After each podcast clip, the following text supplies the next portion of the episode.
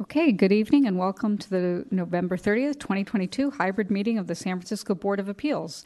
President Rick Swig will be the presiding officer tonight, and he is joined by Vice President Jose Lopez, Commissioner Alex Lemberg, Commissioner John Trasviña, and Commissioner J.R. Eppler.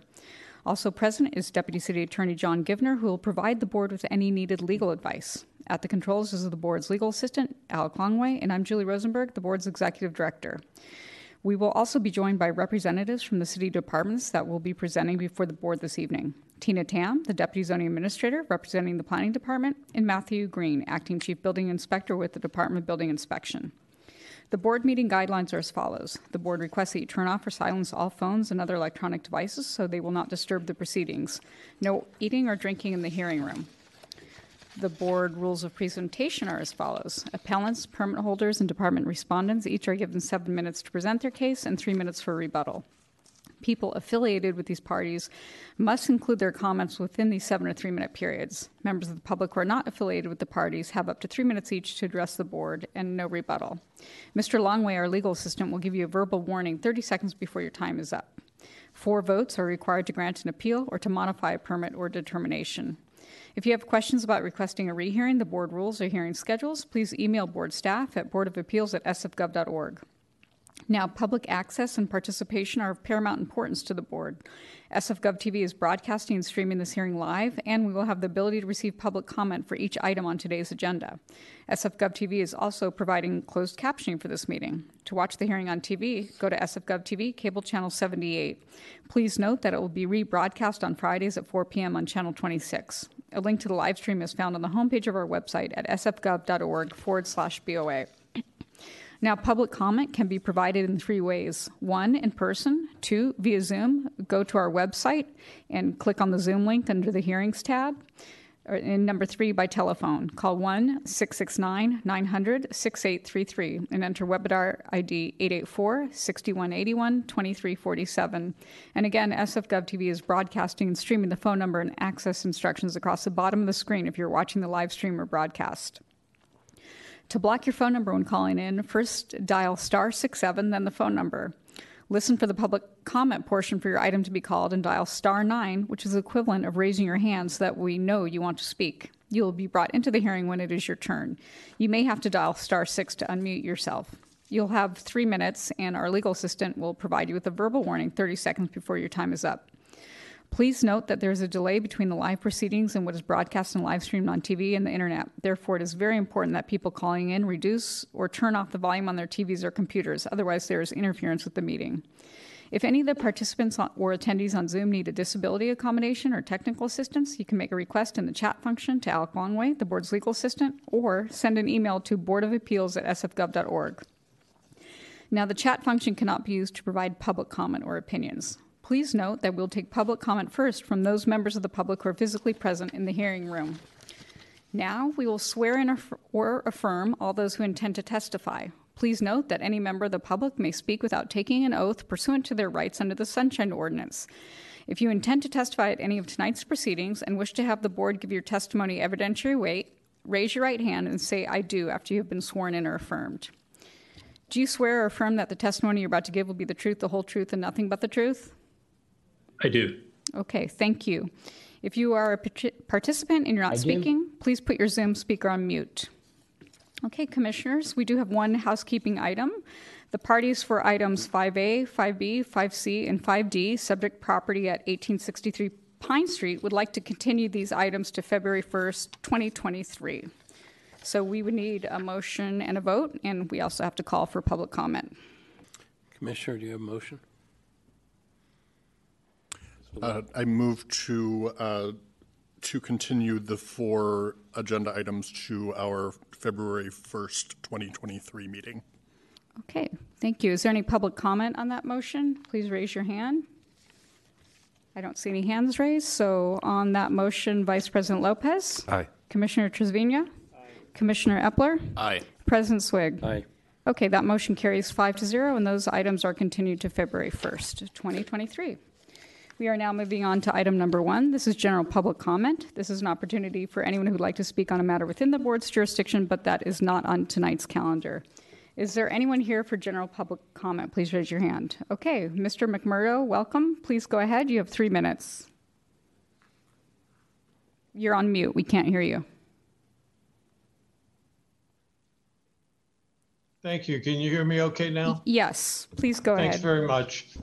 Um, The taxi service group had a hearing today at 3 o'clock. It- It's called Taxi Outreach. It's sort of a dog and pony show, in my opinion, but it was the same verbiage we've heard before um, about having a a robust permit harmonization process, which really means exterminating the elderly and disabled. uh, is saying they're only going after people who are non-compliant, which, as you know from the hearing a week ago, that, or two weeks, that um, a blind person can't comply with getting a California driver's license. And anyway, they mentioned the website again, your website, uh, verifying that you agree with them, the, the MTA, that you no longer have jurisdiction. So it's all kind of sad. Uh, the main thing I wanted to talk about, though, today was the um, fact you're going to write a letter, apparently, to the MTA. I, I would suggest you expand that and write also to the city attorney's office. Every step of the way for the last 35 years, it's really been the city attorney's office running the show. Even the most recent thing is um, the exclusive authority language in Prop A, which the opinion came down that it supersedes the city charter. Uh, I looked at that language and it only, the only thing remotely suggestive of that is that there's exclusive authority for MTA over taxi related functions. And I think it's a real stretch to consider it a function to take away 90 year old uh, rights of independent review with your, your body. And so I hope you'll be willing to challenge and fight for your right, challenge the city attorney, and fight for your right to uh, continue to hear appeals. Um, and one thing, if you do that, I'll send an email, but I would say one thing that uh, David Chiu might want to do is revisit what happened in 1988 when the sworn intention of an applicant for a Prop K medallion to drive got transformed into a mandatory requirement. That was a change in the 30 law. seconds. Miss- Thanks, Ally. Miscodification. So I don't want to belabor the point. Uh, and uh, thank you for all you do, you've been doing. Uh, you're sort of like the last vestige of hope for a lot of us. And um, it looks like the, it was mentioned today by Ms. Toran, the taxi director, that the um, they're going to bring the matter back to the board to try to change the transportation code to say that your BOA doesn't have the right. Thank you. That's time. Thank you. Your appeals. Thank you. We will now hear from Mr. Fonseca. Welcome. You have three minutes. Can you hear me? Yes. Thank you. Um, I'm calling um, to urge you, I'm calling in support of my colleague, Carl Macmurdo, who just spoke. I'm urging you to write a letter to the city attorney with a copy to the mayor and perhaps the board of supervisors um, regarding this due process right of taxi permittees. Uh, I also watched the MTA meeting today, and Ms. Kay Toran mentioned that they will bring the item back perhaps in January. They will continue trying to remove, take away our right to appeal to you, to this body. Um, and as I mentioned in the meetings before, I am a career cab driver. I became a medallion holder in 2009. Um, dealing with our regulators these days, um, I have completely lost faith in them. Uh, and if I could, I would share something personal. Long ago, when I was granted citizenship of this great country, I was so proud. Um, when I first listened to the national anthem as a naturalized citizen, I was overwhelmed with emotions. Um, and as a career cab driver, when I became very active, addressing the need for a level playing field between Uber, Lyft, and taxis at the municipal and state levels, um, I never felt my voice was heard. No one listened. And, uh, and for the past five, ten years, dealing with our regulators in the city of San Francisco who took the taxi industry for a ride, I feel like they took away my citizenship pride and also the pride that I have always had in being a career cab driver. So I'm calling you to urge you to remain our last hope for justice uh, because I really don't think we have had any justice. The MTA continues relentlessly trying to 30 revoke our permits. Uh, and as Carl said, uh, this item will be back at the MTA board's agenda sometime in January. So please be our last hope for justice. Thank you. Thank you. Is there any further general public comment? I don't see any, so we'll move on to item number two, Commissioner comments and questions. Commissioners, anything? Not today. Thank you. Okay. So we will now move on to item number three, adoption of the minutes. Before you for discussion and possible adoption are the minutes of the November 16th, 2022 meeting. And note, uh, Commissioner Trasviña contacted me and thought it would be appropriate to add a statement to, under item eight, that was a special item discussing the taxi permit appeals. Uh, he thought it'd be appropriate to add, to note that although there was no action taken, uh, the commissioners agreed without a vote to place an item on the December 7th, 2022 agenda, which expands on the discussion from item eight. So he is, Commissioner Trasviña, did you want to expand? Uh, No, only thank you to, to accommodating my request. I think the continued public interest in the item is expressed tonight as, and also the institutional interest among the, with the other board. I think it should, it should be clear that we did uh, not just listen, but also have proposed to uh, put it on the agenda for the future. So I think that sentence uh, reflects what we did and, uh, and should be added to the minutes. Thank you. Thank, thank you. It's a very good idea. Would you like to make the motion to accept the minutes, please? Mr. Trasviña? I'll, I will move that the minutes be approved with an additional s- uh, sentence that the commissioners agreed without a vote to place an item on the December 7, 2022 agenda, which expands on the discussion from item 8 at the appropriate place Okay. in the minutes. Is there any public comment on that motion? Please raise your hand. I don't see any public comments. So on that motion, Vice President Lopez, Aye. Commissioner Lemberg, Aye. Commissioner Eppler, Aye. President Swig. Aye. So that motion carries five to zero, and the minutes are adopted as amended by Commissioner Tre- Trasviña. Okay, we are now moving on to item number four. This is appeal number 22-071, SF Cove, the Committee of Vigilance versus Department of Building Inspection with Planning Department approval. Subject property, 1431 San Bruno Avenue. Appealing the issuance on September 28, 2022 to Crown Castle and Verizon of an alteration permit. Remove nine antennas and add 12 antennas. Remove 12 radio units and add nine radio units. Install mount modifications for antennas. This is permit number 2022 0228 8869. And Mr. Lee, I understand you're joining us via Zoom. Uh, hello. Yes. Is Hi. my audio Yes. okay? Welcome. I just wanted to clarify with you. Did you want to address the board and ask for a continuance? You had previously asked President Swig, and that was denied. But you have an opportunity to ask the board. Each party would have three minutes to address the board.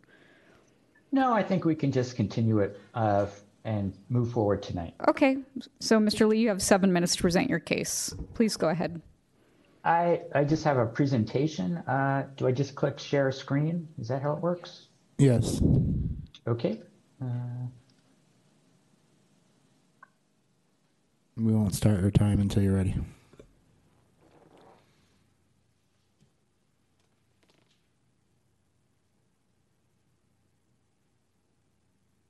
Okay.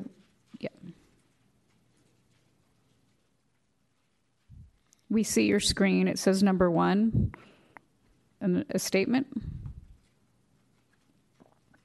Sorry, is there no audio? Uh, I don't hear any audio. Uh, hmm. Uh, Alec, is there any setting to play uh, audio from the screen share? Um, uh, what format are you using? Uh, I'm on Windows. I'm just using a media player. It's playing the video I see, but it's not playing the audio. Is your audio playing on your end or no? Yes, it is. Maybe because you have. Are you wearing headphones? Possibly. Uh, hmm.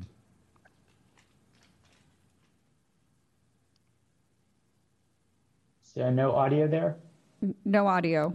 Are you wearing headphones? Uh, yes, I am. Why don't you take those off and we'll see if the audio comes through.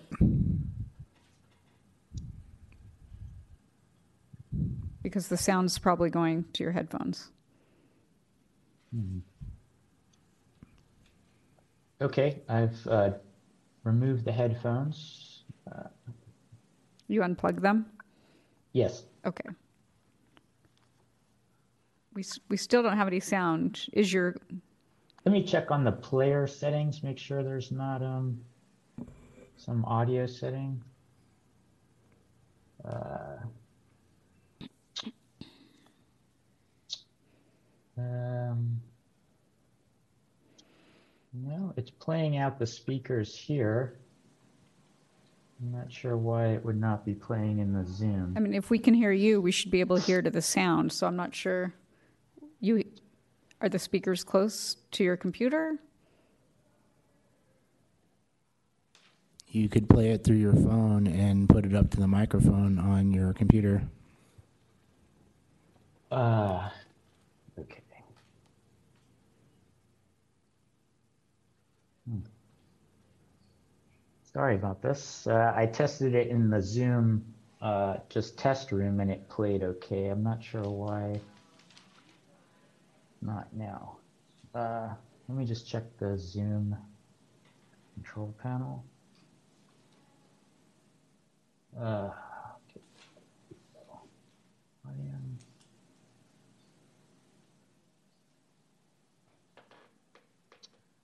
Uh, do I need to mute my mic when I play it, maybe? Let's try it.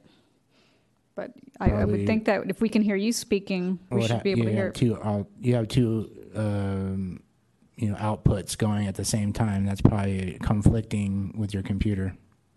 So what should he do, Alec? Uh, use one or the other. The I would probably mute one and click the other. Okay. Uh, mute.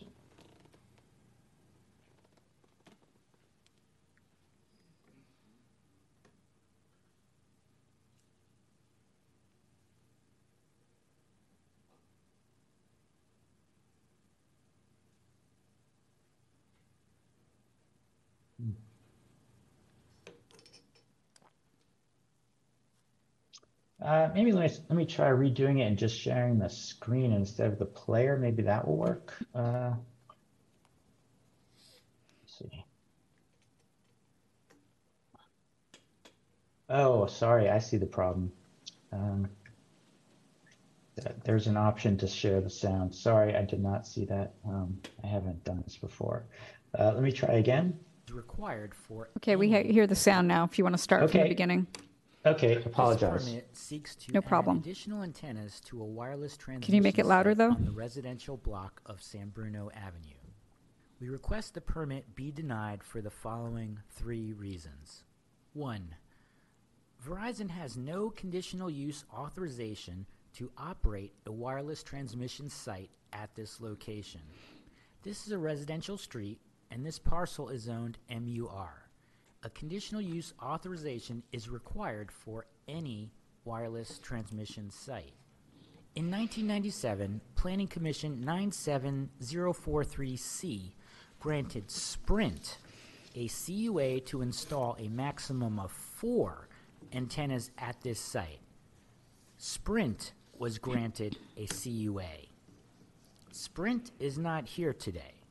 Sprint is Verizon's competitor. Verizon was never granted a conditional use to operate a WTS at this location. Verizon cite FCC rules and the Spectrum Act in their defense. However, those rules only apply to modification of an existing legal facility.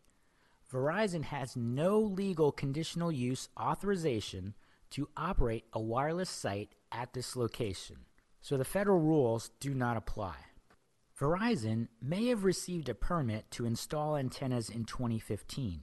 However, no conditional use was ever granted to Verizon. This permit was granted in error, most likely DBI confusing the legal Sprint site and the illegal Verizon site. DPH lists two wireless sites at this location. Site ID 482, Sprint, 4 antennas.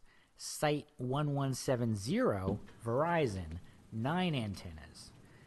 Site ID 1170 has no conditional use to operate here. There are two separate site IDs, and each would require separate CUAs. Maintenance is performed by a third party, Crown Castle, further confusing the situation. We're guessing DBI did not realize they were separate wireless site IDs and did not check if Verizon possessed a CUA for the site. Even DPH were initially confused that there were more than four antennas at this location, as evidenced by this email. In addition, DPH documentation for this permit application states the antennas are, quote, installed on the rooftop of the building at 1431 San Bruno Avenue. There is no building here, it's an empty lot. So obviously, there is some confusion or some intentional misdirection regarding this site. Granting this new permit for additional antennas would be an expansion of non conforming use and a violation of the planning code. There is an active planning enforcement action for these violations.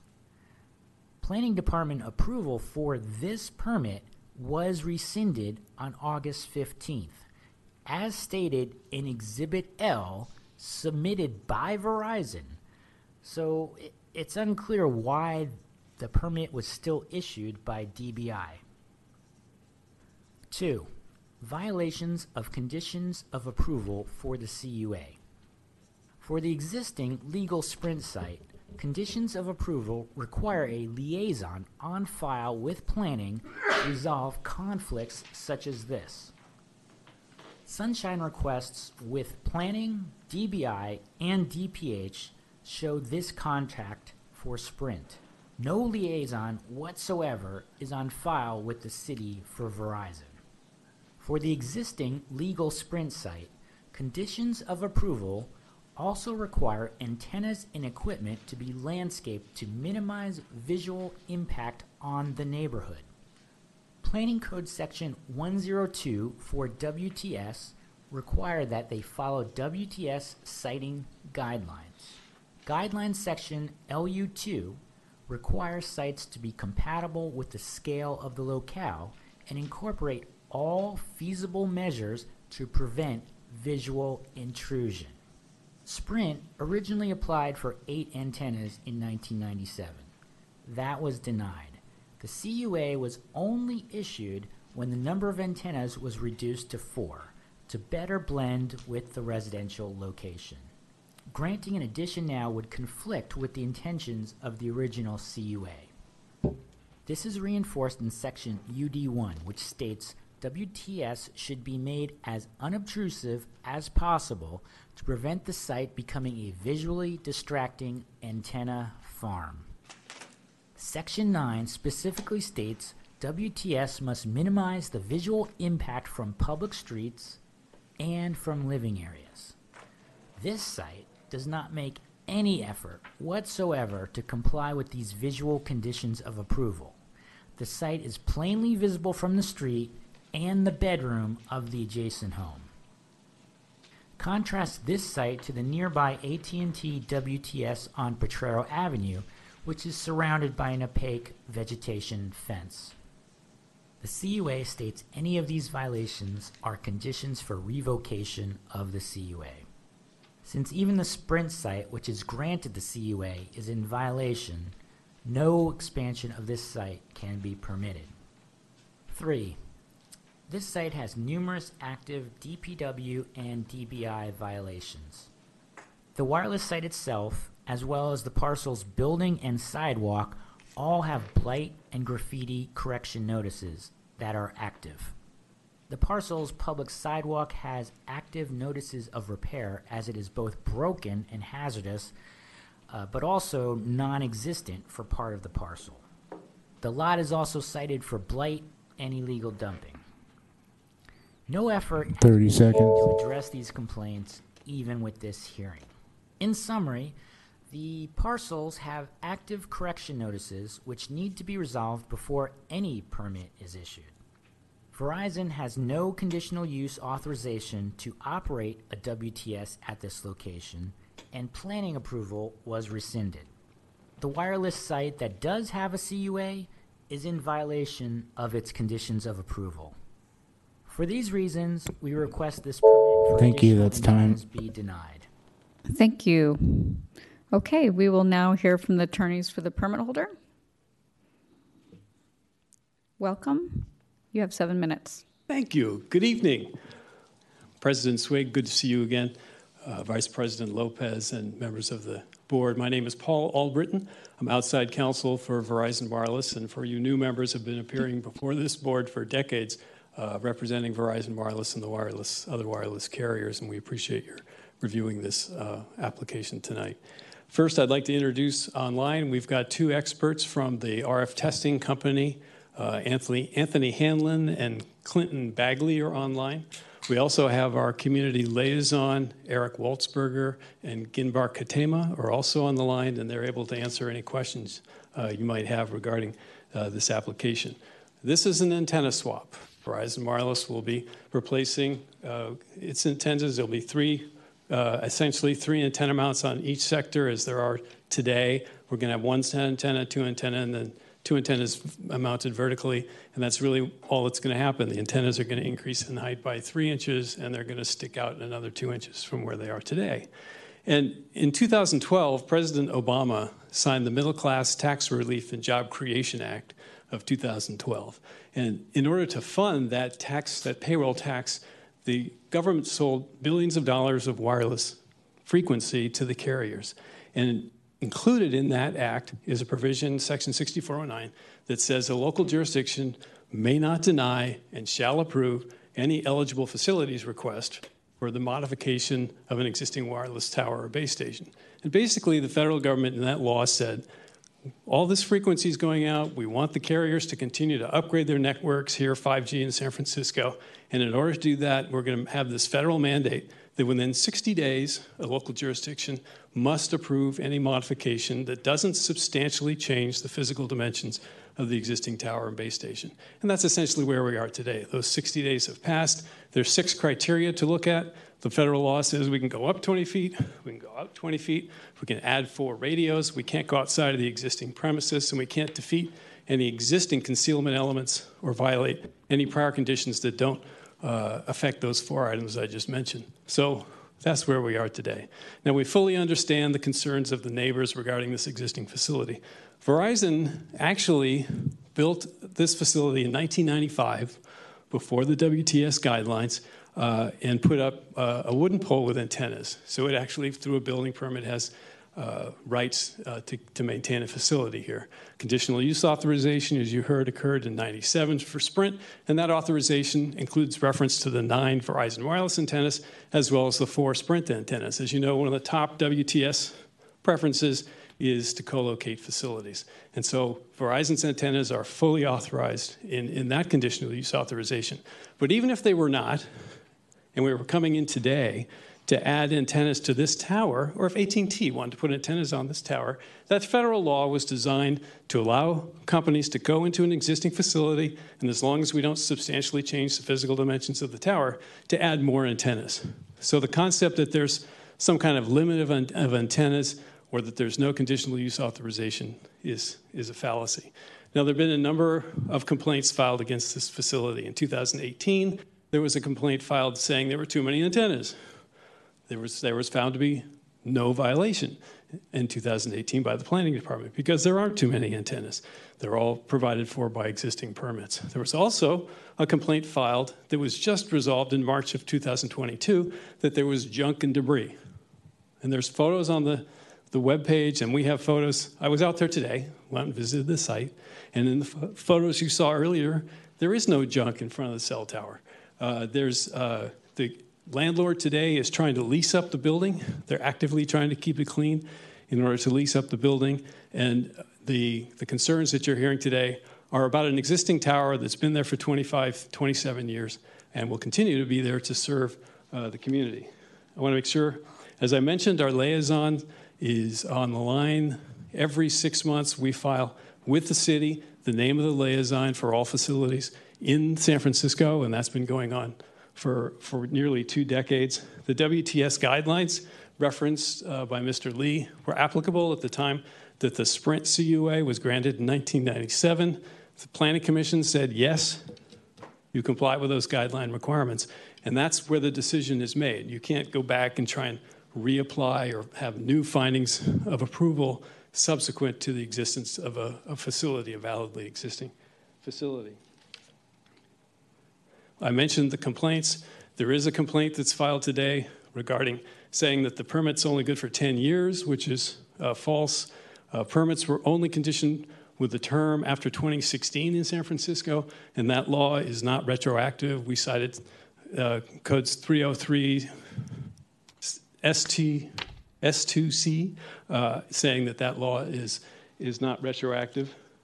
And anybody can file a complaint. Uh, there's no violation cited, and we think there's going to be no finding of any kind of violation when that complaint is resolved. So, again, this is an antenna swap. Verizon Wireless wants to upgrade its equipment. Uh, the actual number of antennas, one, two, three, will remain the same, except there'll be a double antenna on one side. It'll go up three inches, it'll come out a couple of inches. Our liaisons are available, our permits are valid, and we've laid all of that out in our brief. We'd be happy to answer any questions you have, show some photographs of the site that I went and looked at this afternoon, and appreciate uh, your time this evening. Thank you. We have questions from President Swig, Commissioner Lundberg, and Commissioner Trasviña. President Swig? Thank you. Um, welcome back, Counselor. It's been a couple of months. Thank you. Good to see you in person. Uh, and I'm going to ask two questions of planning and DBI, so I'm going to give them uh, the opportunity to think about it before they're asked. Um, but they're, they're pertinent to uh, your testimony. Uh, we heard from the appellant that the uh, the conditional use authorization permit was for four antennas. There are eight antennas there. Therefore, in his view, uh, there are four too many antennas that shouldn't have been there in the first place. I'd like you to comment on that, and and and if you have the documentation to show the con- conditional use permit that that features eight antennas, that would be helpful. And if, if not, uh, planning can comment on that. Uh, and, and secondly, um, you know, we run into, we've been talking to each other across the dais for a few years. Uh, we always run into the, the local versus the, the federal statutes. Um, uh, the, the, the local statutes, as presented by the appellant, um, indicate that it's responsibility of the um, the antenna, the, those who are responsible for the antenna to mask that antenna appropriately uh, so they are in keeping with the neighborhood. Um, you know, as you as you drive through the Presidio, for example, and you see a very large antenna with lots of or a large structure, with lots of antennas, you see a faux Christmas tree around the, the antenna to, to mask it. I know you've seen that condition, as I have on, on many antennas. Um, what, what is your, why has not uh, this antenna complied to the local statute that says it should fit into the, the neighborhood when it's out of character with the neighborhood, which is, this is certainly a lot larger than most of the installations that you and I have uh, talked about that have been put on telephone poles and light poles. So those are the two questions. Sure, and I appreciate the question. Um, the uh, and uh, my colleague Melanie Sengupta can protect, perhaps uh, pull up the uh, conditional use authorization. As I mentioned, in 1995, Verizon Wireless put up a pole uh, with a building permit uh, with nine antennas on it. and as I mentioned, on, when the WTS guidelines came on, right after the 96 Telecom Act, then it, it, created this requirement for the conditional use authorization. Sprint, and it also set uh, nine preferences for uh, location. Number one is actually on city property. Number two is co-locations. And so when Sprint came along, they were encouraged uh, to put their antennas where the Verizon wireless tower was because of the structural strength of the wooden pole. The pole was replaced. A conditional use authorization was granted that encompassed both the nine Verizon wireless antennas and, and at that time, four Sprint antennas. Did we find language that references both? Oh, overhead. Melanie Sengupta from If we could Verizon. have the overhead, great, thank you. This is Exhibit C, which is the same um, planning motion that the appellant refers to. And here in paragraph three, you can see that it talks about the existing GTE antennas. Those are the Verizon antennas. GTE is the predecessor to Verizon.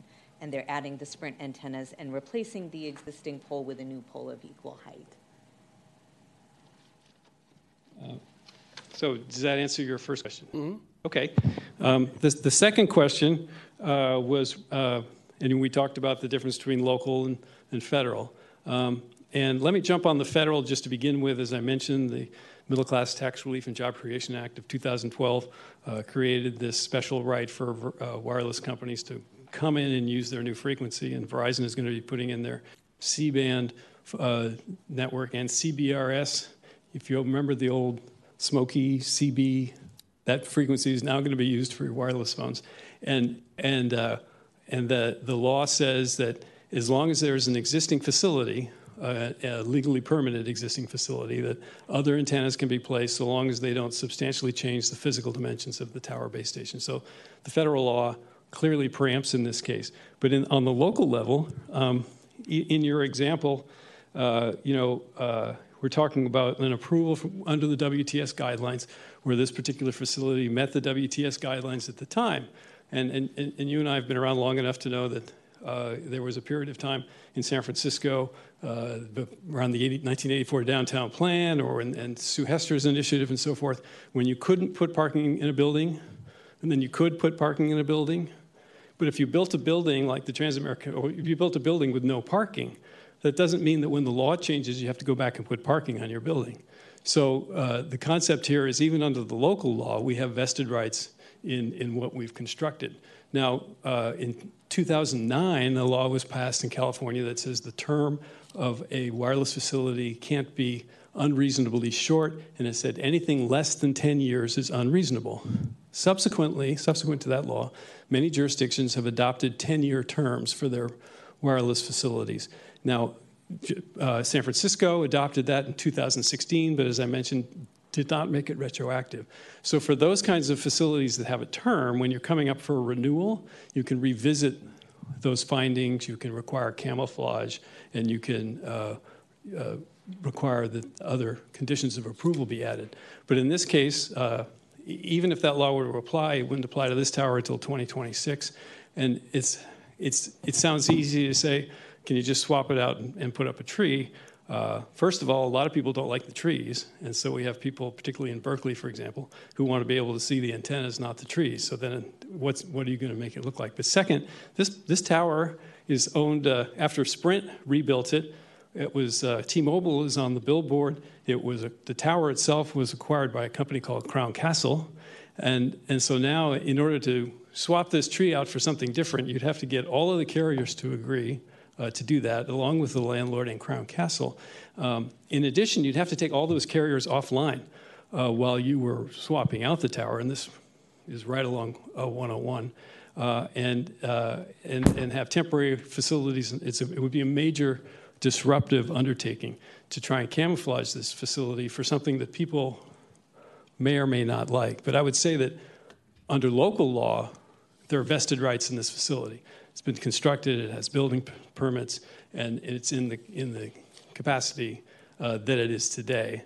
Um, and that uh, it would be possible one day for San Francisco to legislate pre-existing facilities uh, out of existence, but that doesn't that doesn't uh, stand today. So under those rights, uh, we don't have the ability. Um, the follow-up question is why don't you put in landscape, landscaping, Mr. Albritton, and again in this case, Verizon is leasing a piece of the top of the tower. We don't control uh, all the premises around it. Melanie, did you want to add something? Yeah, I just wanted to um, add real quick to your question, President Swig. In Exhibit C, in 1995, at the time when Verizon got this tower approved, this property was zoned as M1 industrial, and so no conditional use authorization was required at that time. So in 1997, there was a subsequent CUP for the Sprint antennas, but at the time Verizon put in, this was uh, zoned as industrial, and so there was no CUP requirement. And I think you see this in your other matters where formerly industrial locations are now becoming residential locations. Uh, this is essentially a telephone pole that provides an important infrastructure. Uh, and most people don't want a telephone pole in front of their house, but you can't uh, just remove it and remove the services. I'm, so- I, that was a way too long answer. I'm very sorry. No, thank Did you I very answer your much, and question? I'll- And I'll let Mr. uh, Commissioner Lundberg mo- move from here. Thank you. Uh, Thank you for your very detailed presentation, Mr. Albritton. Um, I acknowledge the federal preemption here. It's pretty uh, hard to get around, in my opinion. Um, I I question how Section 6409 is past constitutional scrutiny, but that's not a question for here or now. Um, My question for you is, um, the law states that uh, it- the local government may not deny uh, a change that substantially changes the physical dimensions. Um, In plain language, what is the change to the physical dimensions uh, from at present to uh, what it'll be after this? Right. Do you want to bring up a photo sim? We have a, a, a photo simulation and we have plans. So I'm not sure how detailed uh, you want to get. Uh, uh, but we'll remove the nine antennas. There, there are three antennas in each se- of three sectors so that it looks 360 degrees. Overhead. Um, uh, all of those go away. We put up six, there are, there are six foot antennas. We put up six antennas, and then on the third mount, we're putting two short antennas, each of them about two to three feet in length. So the general appearance is about the same. Here's the photo sim. Uh, Can we zoom in on that? Alec, can you assist them, please? Yeah, okay, Sorry. better, but maybe down a little? You can move the paper to. Is that good? Can you see that? Apologies that we're low tech tonight. Can you bring it down a little? We're missing the top, or, There okay, we go. perfect.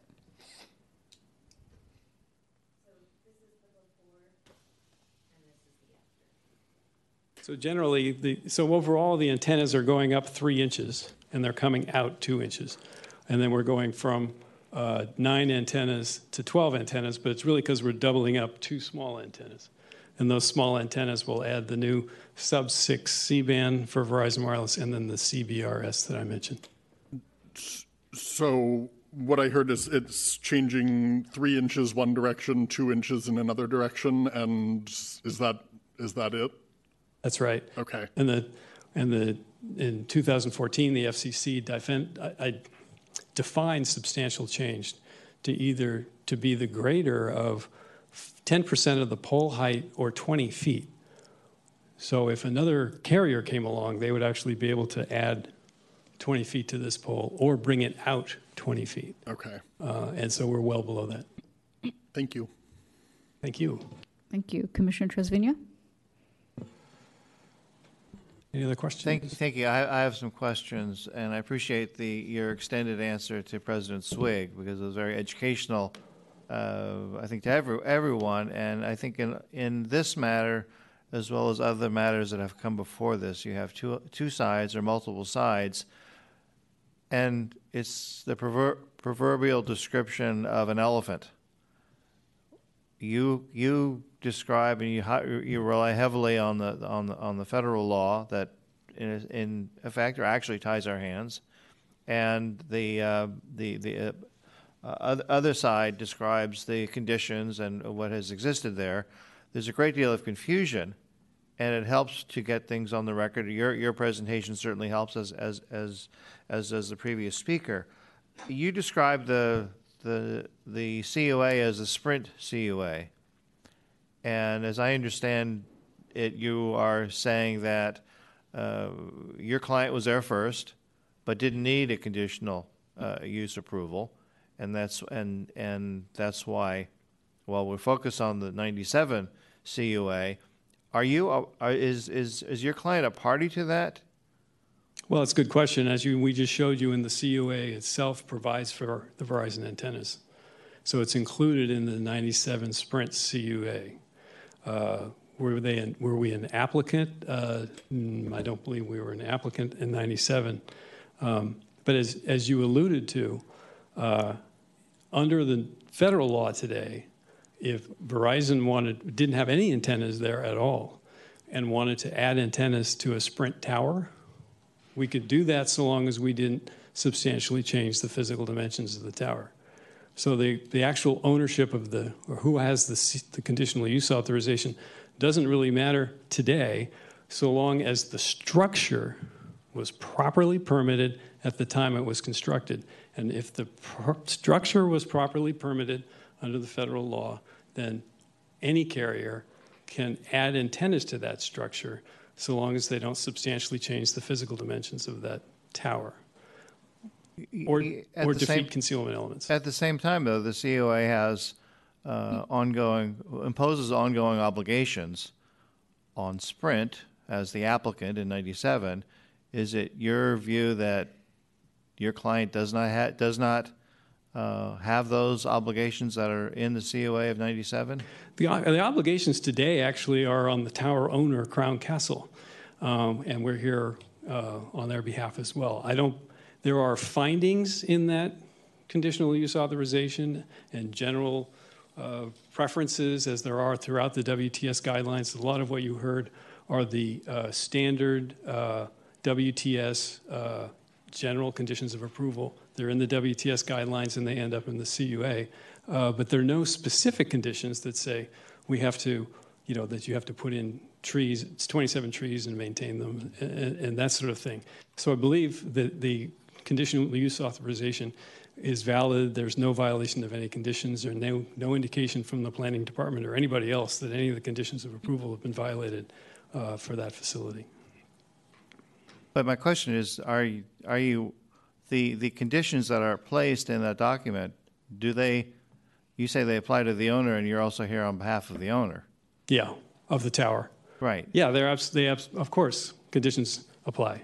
So we have to, for example, um, this t- site was tested in uh, August of 2021 under uh, the standard condition that requires a project impact report every two years. San Francisco, the only jurisdiction in California that has this, um, uh, and it showed that there were tests of the RF emissions in August 2021, uh, showing that the facility is operating well within the FCC guidelines and standards, just a few percentage of the RF emissions on the ground um, that are allowed under the federal law. It also requires that we that there is a submission of this of a five-year plan, uh, and the five-year plans are submitted every six months. Verizon Wireless, along with Sprint, separately, uh, set, uh, files every six months all of its sites, the community liaison, the number of antennas, the compliance with the PIR. So we're complying with all of those conditions of approval. Well, as I read the RF uh, emissions part of the document that was the 145 pages that are part of the record for this hearing, uh, there are different RF emission levels uh, at different parts of the property. Is that right? That's correct. And I do have the uh, experts on the line who, from uh, SiteSafe, who prepared the calculations for uh, this property. But um, RF emissions are a lot like light. uh, and the power, the uh, effective radiated power, decreases uh, exponentially. So as you double the distance, the quadruple reduction in, in power. And so, and then you've got a pattern. So you maybe saw some of the graphics that were in that report. Uh, there's a lobe that comes out from the antenna. The antennas are set up so that they send signal to the horizon like a fan, so that it gets out as far as it can without going straight down to the ground.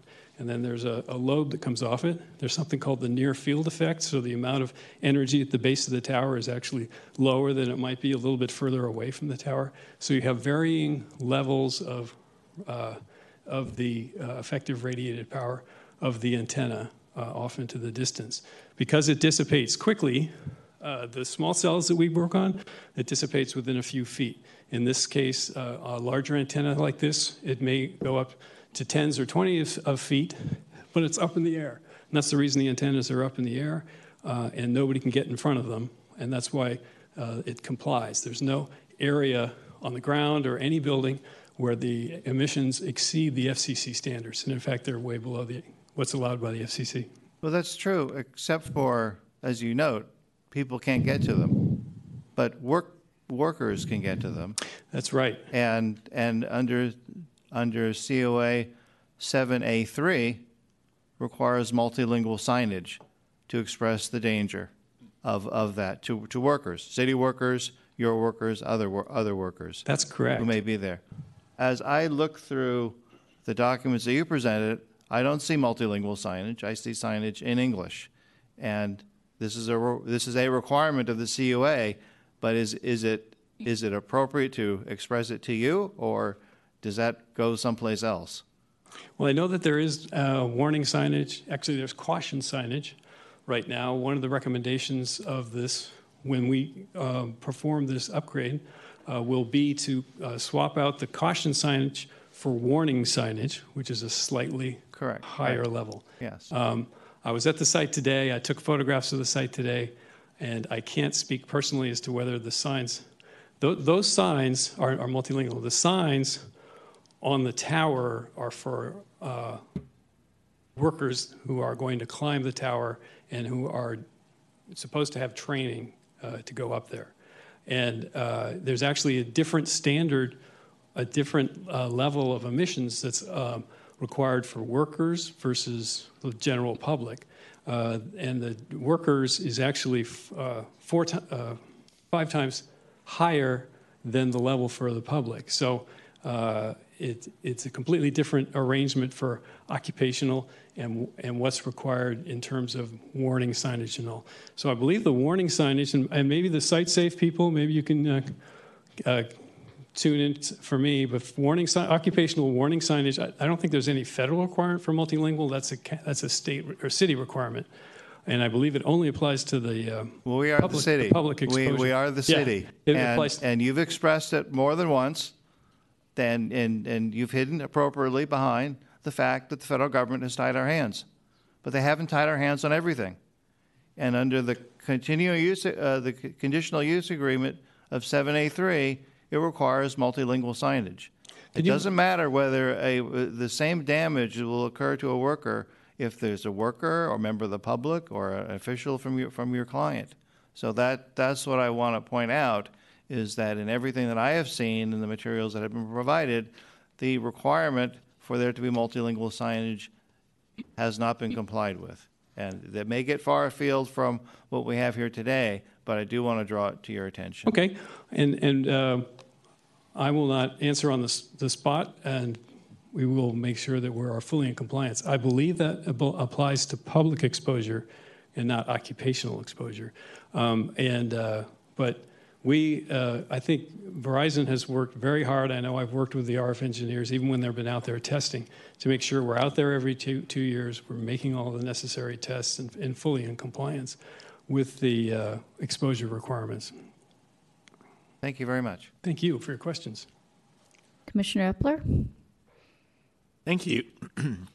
While we're on the uh, topic of the conditions of the conditional use uh, permit, um, how does the site um, comply with 7B1, which says that the antennas and backup equipment shall be painted, fenced, landscape, or otherwise treated architecturally so as to minimize visual impacts? Do you think that that particular antenna minimizes its visual impact? Well, I think they were painted uh, as required under painted as they were required under the, in the plans and in that approval, uh, and so they they all are painted to match the color of the tower or the color. All, it's all one uniform uh, color. If that's what you're what you're asking. Yeah, it was because it's it's a very striking structure, and so I'm not sure if it's been treated architecturally so as to minimize its impact. You know, the uh, I said I've been doing this a really long time, uh, and uh, in fact, you know, we were when we first started putting uh, antenna equipment up in 1984. Uh, there was a different aesthetic, I think, um, but that was what was being accepted. You look at that 97 approval, and it says uh, the carrier says that they will require roughly 40 sites uh, in order to cover uh, San Francisco. And there aren't many more than macro sites. Uh, there may be three score sites, macro sites.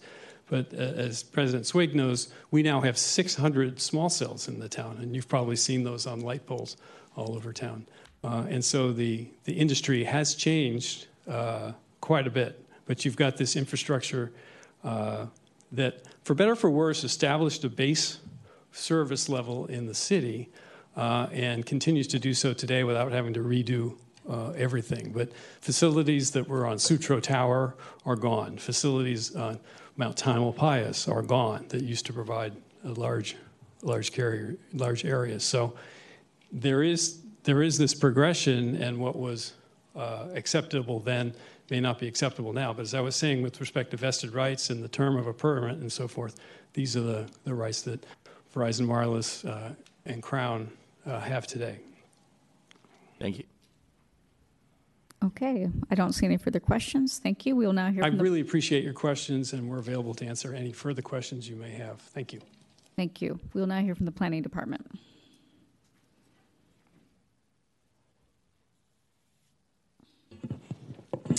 Good evening, President Swig, Vice President Lopez, and members of the board. I'm Tina Tam, Deputy Zoning Administrator. 1431 San Bruno Avenue is an undeveloped lot in the MUR, Mixed Use Residential Zoning District. According to the tax assessor's records, the use is a parking lot. The permit is to remove nine antennas on an existing monopole and replace them with 12 new antennas. The project qualifies as an EFR eligible facilities request is defined by the FCC, Federal Communications Commission, as there is already an existing wireless facility on the property. The existing monopole is located at the rearmost property, rearmost part of the property adjacent to the 101 freeway. And here's a picture of the monopole.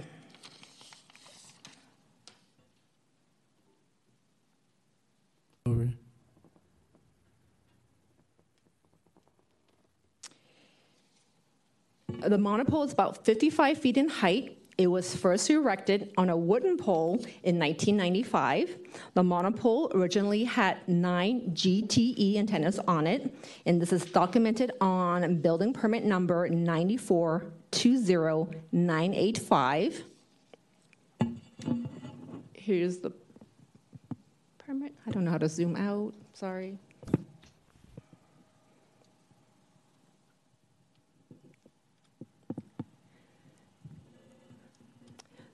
This is the actual building permit for the poles and antennas. And as you can see, it says to install the wooden poles and antenna. Um, here's a permit number or the stamps approval from the city. On the plan sets, it includes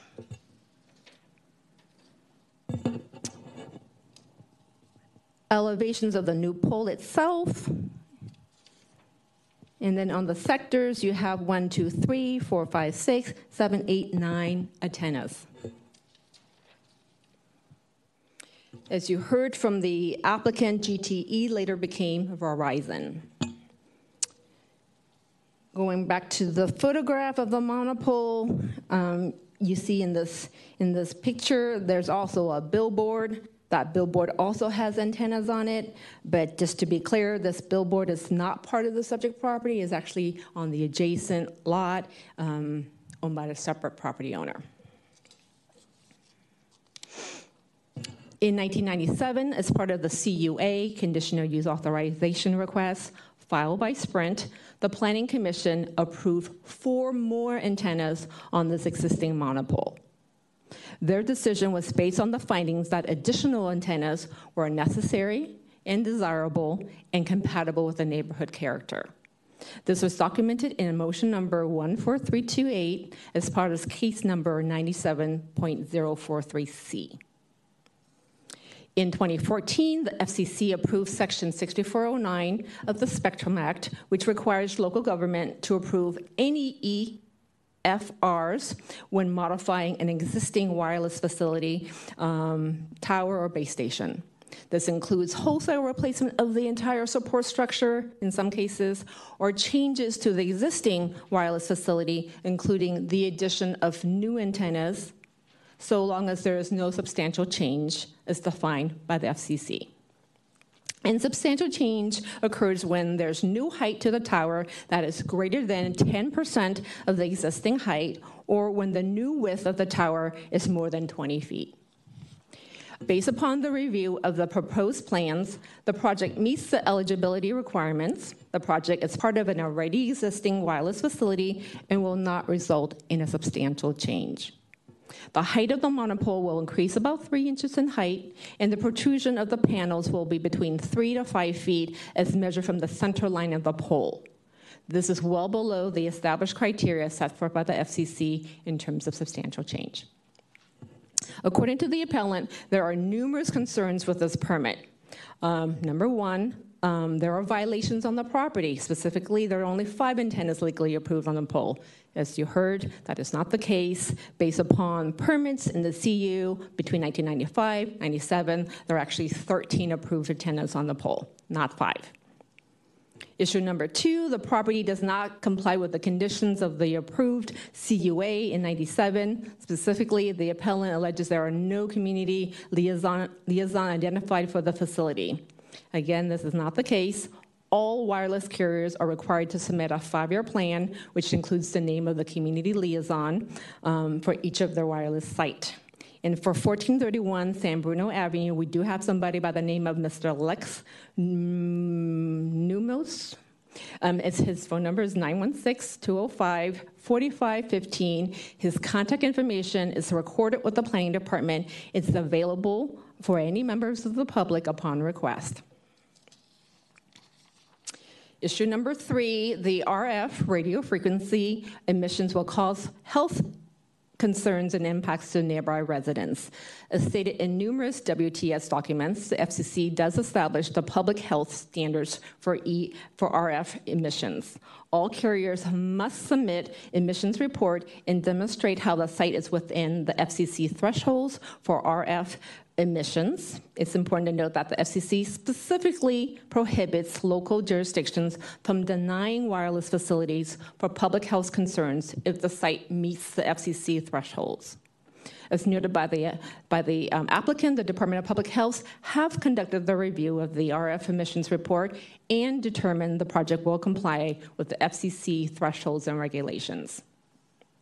Number four, um, the project should be modified so that there is concealment of the antennas by either painting, fencing, and landscaping. As stated earlier in my presentation, the site falls within the, um, the Section 6409 of the Spectrum Act. Um, this review process for this project is ministerial, and no screening is required. 30 seconds. Um, in conclusion, the department believes that the permit was properly reviewed, approved, and issued. The department recommends to the board to deny the appeal and uphold the issuance of the permit. That concludes my presentation. I'm happy to answer any questions. Commissioner Trasviña has a question. Uh, thank you. Uh, and as usual, you have a very clear presentation, which helps educate uh, the parties, the, the, the, our my colleagues, and uh, and and the public. Um, two two questions, and and part of the part of the process that I see is, again, trying to bring, trying to get questions answered that prompt these the the the, the proceedings that come before us, and the and Mr. Lee described or was quoting um, Verizon's uh, presentation that there were 20 antennas on the roof of 1431 San Bruno Avenue. And you've described 14, uh, you've described 1431 San Bruno Avenue as an undeveloped lot. Can you help uh, try to reconcile the two versions of, of what either Verizon said or what is out there?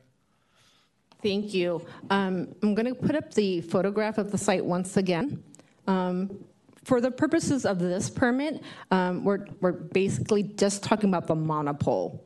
Again, like I mentioned earlier, there are antennas on the on the on the billboard, and I'm not sure because I didn't investigate the number of antennas on the billboard itself because it's a separate property under a separate ownership. But for the monopole, for this site, 1431 San Bruno Avenue, we went through the permit records and did determine, and, and this was brought up in 2018 um, as a complaint about there being too many antennas, possibly illegal antennas on the property. And we determined, based upon permit records, including the permit that I just referenced, the 94 permits, um, there are um, legally um, nine plus four, 13 um, antennas um, approved for the site. I don't think there's I don't think there's 13 um, antennas. I think there are like maybe nine on top, two in the bottom, far less than that. So they're well within the number of legal antennas on the property. That's our conclusion, and we were able to close out the complaint case in 2019 as such. Great. Well, I, perhaps I can ask Mr. Lee how he got the impression that there's a representation of 20 on the roof, when, as you've demonstrated through, through the photos, that um, there's something else there. The second question I had is uh, you've, you've, you've, you've responded to Mr. Lee's um, allegations of failures to comply with the CUA. Uh, where is that? Is that appropriate for us to consider? Uh, because there is the one that I mentioned about the lack of signage. Is are if if it's not appropriate for us to consider the uh, not complying with the CUA, then who does consider that, and where can Mr. Lee and others go to have those concerns uh, adjudicated? Yes, thank you. That's a, it's a really good question. Um, we have our enforcement um, team on the planning department, and the, the, you know the person who investigated the number of illegal or possibly illegal antennas will do the investigation. If there's a complaint or concern about um, non-compliance with the conditions of approval um, for the property, we can certainly go out there, do our investigation, and determine whether that's the case or not. And we'll go through the enforcement process, provide them with warning, due process to to address the concern or the, the violation, and so that the property can be brought back into compliance. Um, there's a process for that at the planning department, and we're, we're very good at doing that. Great, thank you. President Swig? Yep, a couple minor questions. Um, the, the, the, the whole issue of uh, fitting in with the character of the neighborhood and having a, a, a pole, which is clearly and not in keeping with the character of the neighborhood, uh, which is now a residential neighborhood. Um, is that and and we heard testimony that um, that's the from Mr. Albritton. That's basically the way it is, and we're protected by other statutes.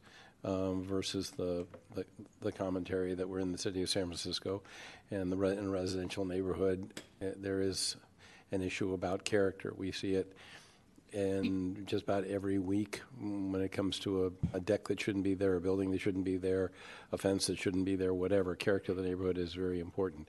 Um, how, how does planning deal with this issue of character of the neighborhood when you have, uh, you know, uh, a, a 10, 20, 30 mm-hmm. foot pole with a, a sculpture at the top of it that kind of doesn't fit into the rest of the neighborhood? Well, the, the neighborhood has always been mixed. You have the residential um, development on the north side of the property. You have the, the freeway behind it, and you have a public park across the street. Um, that's been the case. It's been the case in 95 as well as 97 when the um, CU was, was presented before the Planning Commission. Um,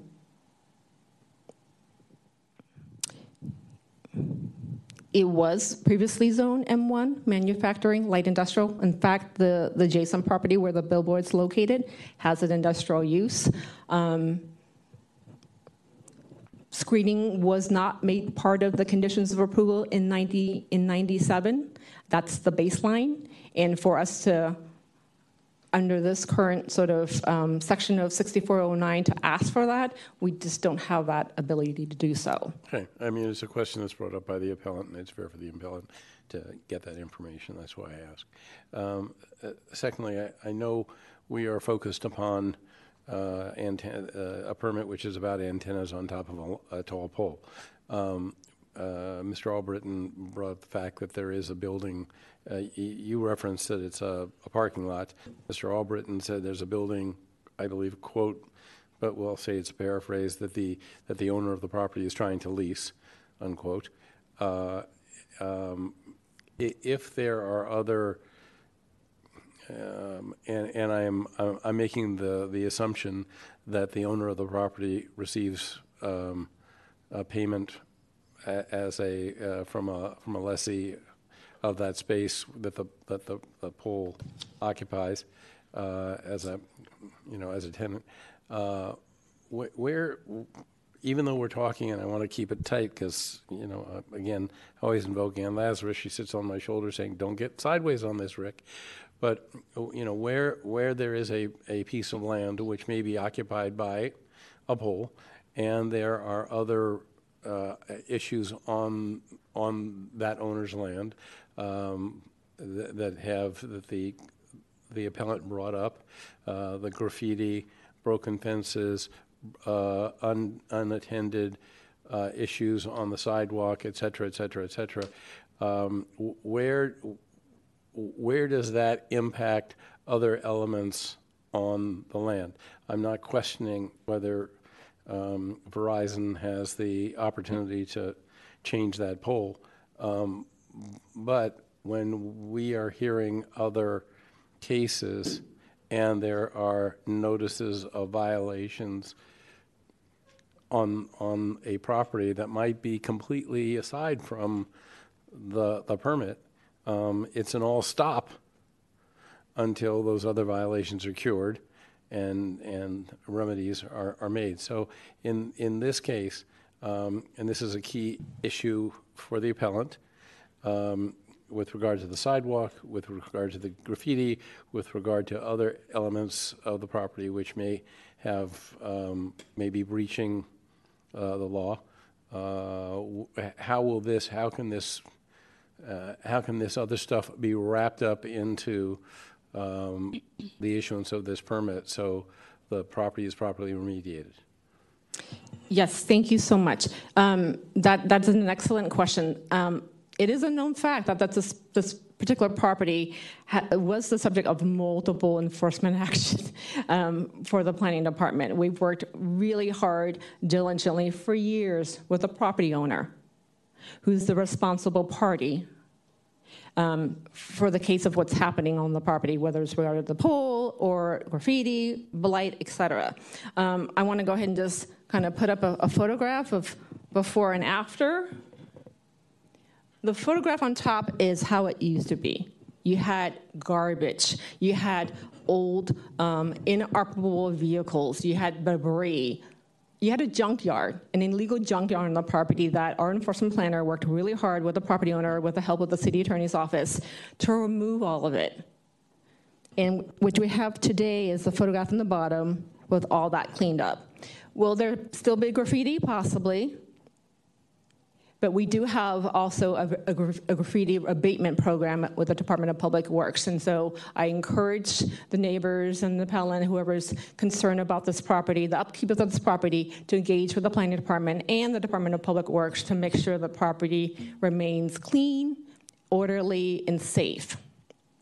Um, But in terms of the monopole itself and the antennas that's before us, we're looking at it from the standpoint of it complying with the FCC in Section 6409, and it meets it. We're supporting it at this point.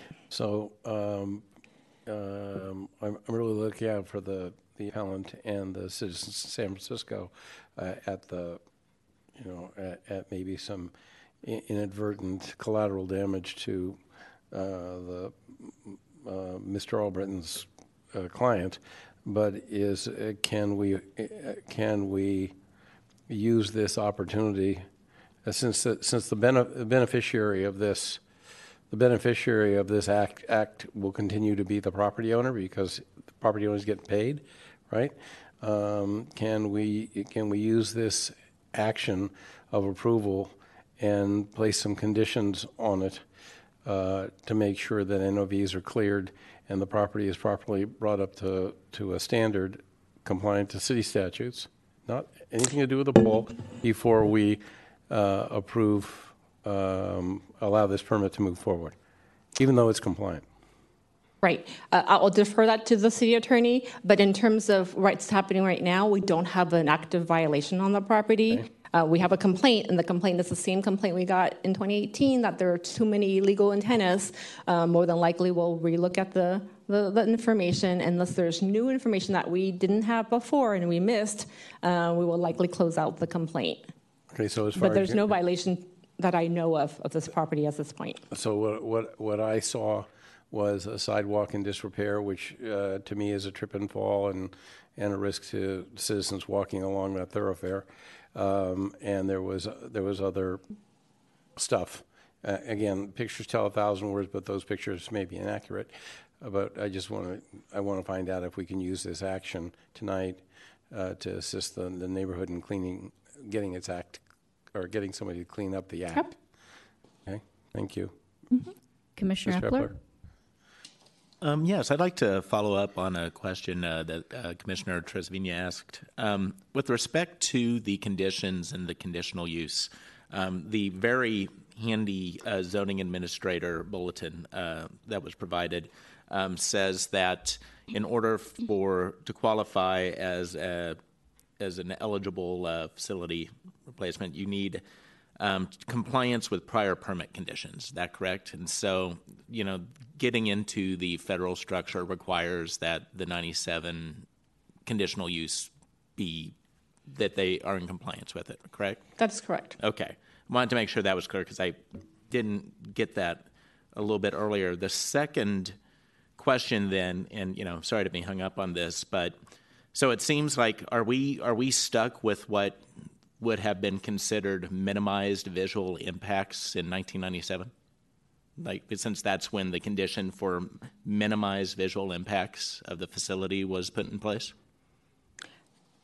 Um, I think the findings that were made um, in 1997 by the Planning Commission was that it, it, it was minimally impactful visually um, with the way it's designed. They didn't put in conditions, they didn't ask for additional screening or um, masking or concealment of the antennas. Um, the antennas were approved as they were presented to them at the time.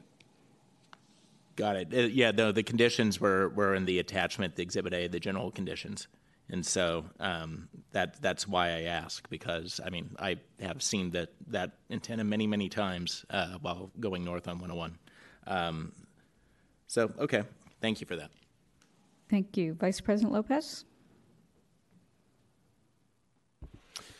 Hey, thank you for your presentation. Uh, just a couple things. One, one out of curiosity, do you know if if that park was there in '95 when when this first went up? I'm not sure. I was I wasn't working at the planning department in '95. Um, I can go back and check. That's that's fine. My assumption it is. Got it. Okay. It's not a new park. Got it. Um, and then separately, um, you know, we we have a kind of layered, nuanced, complex. Uh, you know, I would say like a legal framework, right, with respect to uh, preemption issues, uh, the dates of different approvals, that you know, different ownership, uh, permits, and approvals being kind of grandfathered in, uh, you know, past kind of new later requirements, and then I think there's also some kind of basic questions of fact that also seem to be kind of unclear um, at least uh, potentially to the public and, and, and to the appellant. Um, what kind of communication do does your office have with uh, you know, not just with this appellant in the instant case, but, you know, with potential appellants as they're, you know, considering um, an appeal and what to include in such an appeal? Is there, you know, communication about kind of that, you know, legal framework or some of the factual, uh, you know, results from your investigations and kind of regular kind of check-ins on the property? From the enforcement side, um, we communicate with um, the complainant. Um, they, if they provide their contact information to us, they don't always. Sometimes they're anonymous. Um, when they do, they call us and reach out to the, the assigned enforcement planner. We'll provide them with updates and tell them what's the status of the enforcement process, maybe um, with regards to their their complaint. Um, with regards to the um, the wireless facility, that's that's the whole reason why we have a community liaison person um, on record. We we're not engineers. Uh, by training, we're planners. Um, any specific questions related to health concerns or, or our permissions should ideally go to the community liaison person. But um, anything else regarding the property itself, um, if it's on the private side of the property, we certainly would be happy to go ahead and um, investigate, look into research, and provide information to the public, neighbors, um, appellants, complainants, etc. However, if, it, if the activity or the, the concern falls within the public right of way, um, that's the Department of Public Works. I'm not, I'm not going to be able to go ahead and provide clarity about uh, what to do with the, the curb or the broken sidewalk, um, as well as somebody at the Department of Public Works would be able to. Sorry. Uh, in your experience, would the would the community liaison be in a position to give background on you know some of these preemption questions and things like that? Or are they mainly kind of you know health you know public health kind of uh, focus? So, yep, absolutely. They're the ones that are supposed to provide um, information, reports if, if the members of the public ask for them, updated information about who's who's the new carrier, uh, what the new plans may be uh, regarding upgrades and et cetera. They're the right people because they're part of the, the, the wireless facility that will have that in, inside information, not so much planning. Okay, thank you. Thank you. There are no further questions. Uh, we will now hear from the Department of Building Inspection.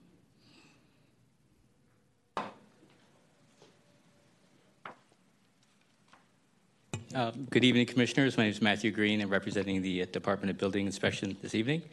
Um, the permit before you, after receiving Planning Department approval, uh, went through the um, structural plan check, the mechanical plan check. It was checked by the Fire Department and the Health Department and approved and issued on October 14th, sorry, uh, September 28th, 2022. Um, the appellant mentioned that there was a, um, the approval was rescinded.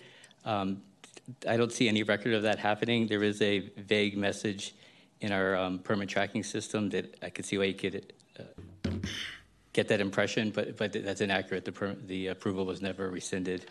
Um, the appellant also said there are several complaints on this property. Uh, there are actually no active complaints at this property. There's been several complaints over the years. The last one was closed on May 3rd, 2021. That complaint was for an uh, illegal demolition. Uh, it was it turned out to be um, invalid complaint. the inspector went out there. There was no work being performed. Um, there is an active complaint on the lot next door for the um, abandoned building. Um, the the owner of that building will have to uh, register that as a vacant building. Um, that was just investigated a couple days ago. Um, so the I would say you know, the department recommends this permit is approved properly and should be upheld. I'm available for any questions you may have. Thank you. I don't see any questions at this time. Oh, thank you. Okay, we are now moving on to public comment. Is there anyone here for public comment? Please raise your hand. Okay, I don't see anyone, so we'll move on to rebuttal. Mr. Lee, you have three minutes. Thank you. Um, I'll just share this once again. Uh, two things just to follow up. Uh, I'm not saying uh, that there's 20 antennas on a building here. That's the Department of Health uh, saying that. So here's their document for this site uh, from uh, Environmental Health Inspector Patrick Fosdahl. Um, and are, quote, 31 here is his statement on this site, 1431 San Bruno Avenue. There are 20 antennas existing operated by Verizon and other wireless carriers installed on the rooftop of the building at 1431 San Bruno Avenue. That is not me, that is the Department of Health stating that. Uh, that's why there's all this confusion on this site. In addition, I'm disappointed by the planning's uh, planning department representatives' uh, disclosure to you this evening. First of all, uh, the adjacent property, 1435, is included in that additional uh, initial conditional use. Uh, so that conditional uh, use was for 1431 and 1435. Uh, it's the same property owner. Uh, so uh, the the uh, and it and the um, the violations are DBI violations. The sidewalk is in disrepair. There's a fire hazard. Uh, as the uh, DBI uh, representative just said, the building is abandoned. It's covered with graffiti. So I appreciate the commissioners asking questions and not treating this as trivial. We are not trying to uh, stop development uh, or even prevent Verizon from making money. We just want the property uh, maintained. Um, I, I would like to follow up to say that um, just to show you um, the uh, this is uh, the Google Maps uh, from uh, 2014. Uh, the conditional use for this property states that uh, the uh, not just the antenna tower, but the ground, the ground equipment must be uh, uh, minimized uh, its visual destruction uh, to this residential home. How can you say to the occupant of this home uh, that this site complies with that conditional use? It does not. Uh, previously, there was opaque fencing because the owners, the same owners, uh, occupied an illegal chop shop. Uh, and they were not sucked down by planning. They were shut Thank down you. by- That's time. Okay. Thank, you. Mr. Lee. We have a question from President Swig.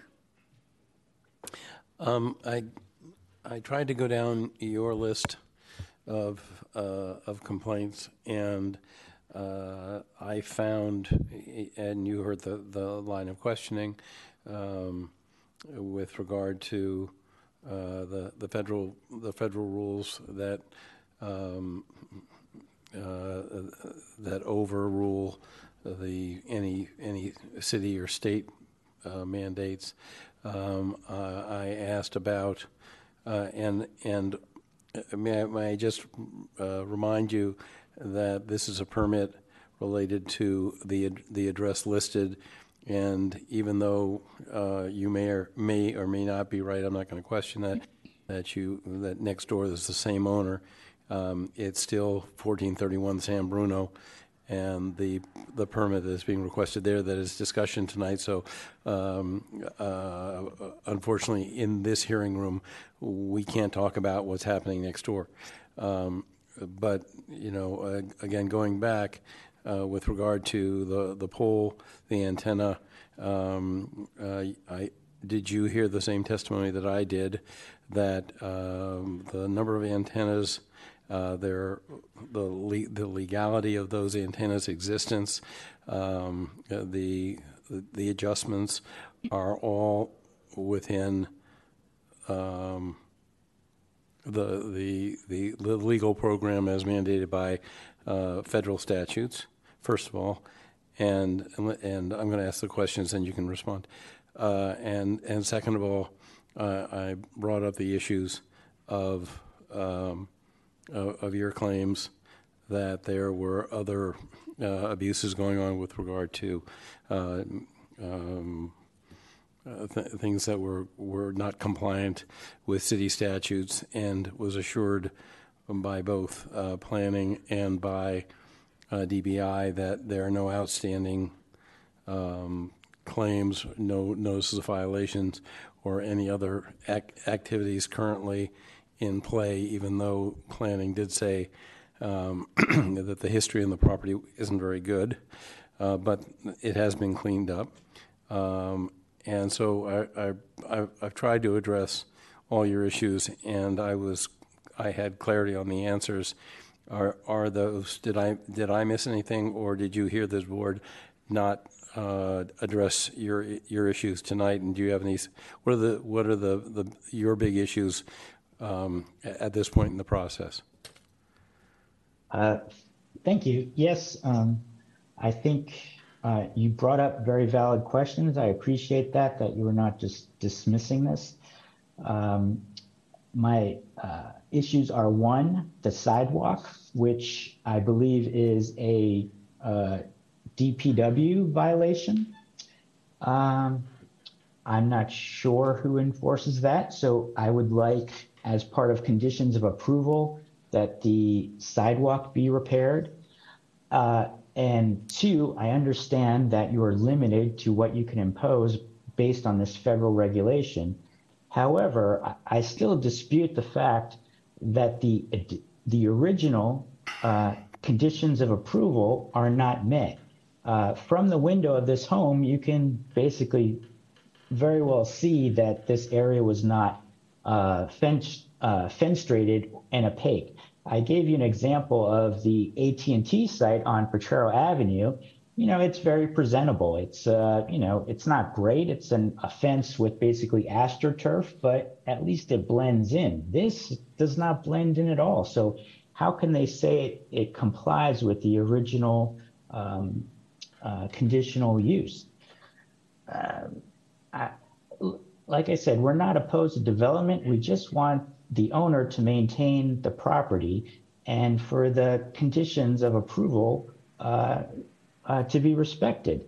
Um, the property owner uh, basically gets a check from Verizon and they get a check from these two billboards you also see in the background. Uh, and they just let their property go to hell. Um, Yeah, I, just- I, I thank you for, thank you for uh, your answers. I'm going to, as a result of your answer, I'm going to um, ask both the permit holder and DBI, uh, DBI and planning to comment on the, on the requirement of fenestration and a, a, a, uh, the requirement uh, or, or your, your alleged um, view that that should be a requirement ongoing on the, on the property. Um, And then with regard to the, the broken sidewalk, we all see it, unfortunately. Uh, There, there hasn't been a complaint, uh, therefore, there is no notice of violation. And um, so uh, uh, I would recommend, and I'm going to ask uh, DBI uh, or planning, it doesn't matter, either one can address the question of, even though there's a notice, there's no notice of violation, there may be clearly a broken sidewalk, which, you know, I, I noted uh, sh- could be a trip and fall and a, and a hazard to the community. So uh, what does Mr. Lee do about uh, getting this, calling this, atten- calling this to the attention of the, the, the city authorities, correct? There is a, there is a deed restriction on the property for the sidewalk. And as you can see from the photos I showed, it's marked by um, the white X's from uh, DPW. So there's most definitely a complaint uh, for this parcel for the sidewalk. I'm gonna, I'm, I'm gonna, thank you very much for that, and I'm just gonna uh, end our conversation uh, by asking again, uh, since, uh, since the city is represented today by DPW, not, D- uh, DPW is not here, by uh, planning and by DBI, uh, maybe they can uh, cast some light on that, uh, that issue of a, of Thank a you. sidewalk, which we've all seen is, is marked with X's and, and clearly not in good, good condition. We don't have the ability to, to see that or comment on that. So, uh, thank you very much. I'm, I'm done. Okay. We will now hear from the permit holders. You have three minutes. Thank you. Good evening again, Paul Albritton and Melanie Sengupta. First, as you've heard, there are three parcels here. Uh, we're on the north parcel, which has the tower. The parcel to the south has the building and the billboard, and then the parcel, parcel further to the south is vacant and the one that was cleaned up because of garbage. So it's important to know that. Um, and in terms of the, the, signage, I want to point out, I was out there today. Um, there's a, you know, around the parking lot itself, a huge chain link fence with razor wire on top. And then inside of that is another fence, which has the compound, which is, has the signage, which is where the, only the employees of Verizon, AT&T, and Crown Castle would uh, be entering. So in an entire, that entire parking lot, the RF emissions are below uh, requirements in terms of the, the signage requirements. Um, the, I wanted to say there was a carrier that did sue San Francisco and won on this eligible facilities request. Uh, we didn't do that. We went to the planning department and got a letter of determination from the planning director to Verizon to tell us exactly how to follow through and not be in conflict with the city on these applications. And that's exactly the process that we, we followed in this case. With respect to the 20 antennas, those appear in the Department of Public Health report because they take all the energy from all the antennas and turning, determining that this complies with FCC standards. So even though Verizon uh, has the, the number of antennas that we're, we're talking about, uh, 12, it, it, the 20 are taken into account by DPH in order to make sure that the, the property fully complies. Um, I mentioned the three parcels. Oh, I did want to focus on the condition of the, of the, the property as I went out to it today. The, the parcel that we're talking about is clean and uh, has, has the fencing. The sidewalk in front of the parcel we're talking about actually is, is in, as far as I can tell, is in, in good condition. Um, and uh, with respect to the, the uh, compliance with these general conditions, please recognize these are general conditions that come out of the, the, the WTS, and this, this uh, you know how broad it can be to fit the, the community character and to minimize the visual impact. Well, we comply with the specific conditions that were imposed on this facility, but it's way too subjective and uh, uh, impossible for anybody to comply with generalized conditions that we must minimize the, the visual impact. And that's the decision the Planning Commission makes uh, when it's made. Otherwise, you would have no vested rights in any permit because people would change their mind under these general conditions that are generally uh, brought in. 30 seconds. Am I done? You have 30 seconds. Uh, well, again, this is, a, is simply uh, an antenna, stop, antenna swap. Uh, we're doing it so that we can keep up with the demand in San Francisco, uh, which is uh, doubled in the last four years. If you can imagine doubling the number of people in San Francisco in four years, the kind of demand that we're trying to keep up with, and that's the need to, to rapidly allow this to happen so we can continue to provide service to the emergency responders. Thank you. That's Thank time. you. Thank you. We have questions from Commissioner Trasviña and Commissioner Eppler. Thank you, and, and thank you again, Mr. Al- Albritton. We do appreciate the service that your client provides to the to the everyday life of San Franciscans. As I review the um, 1997 CUA, in that uh,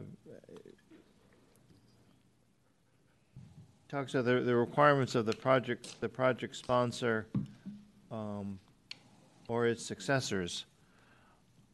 Where does your client fit in that? Not at all? A successor, a lessee? I think that, uh, let me put it this way I'm here today. uh, we uh, responded to the complaint, even though we're, we're not named for the complaint.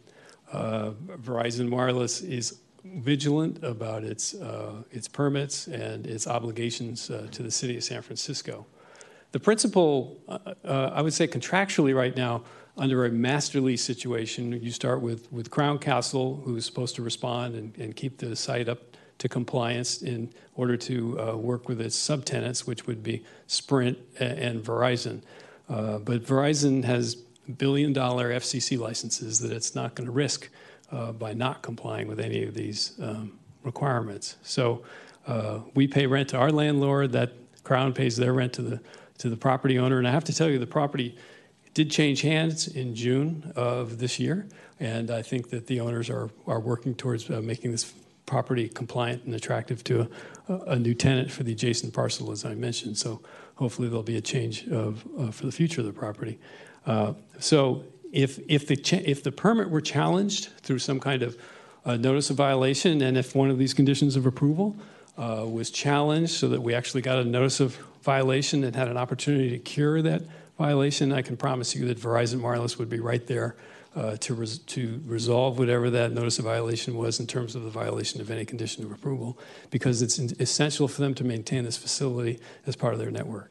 I- hope that answers your question. Uh, It, it, it, it does in a way to, that represents your, your social responsibility and, and uh, as, as a, as a component of San Francisco, or as a, as a part of the community.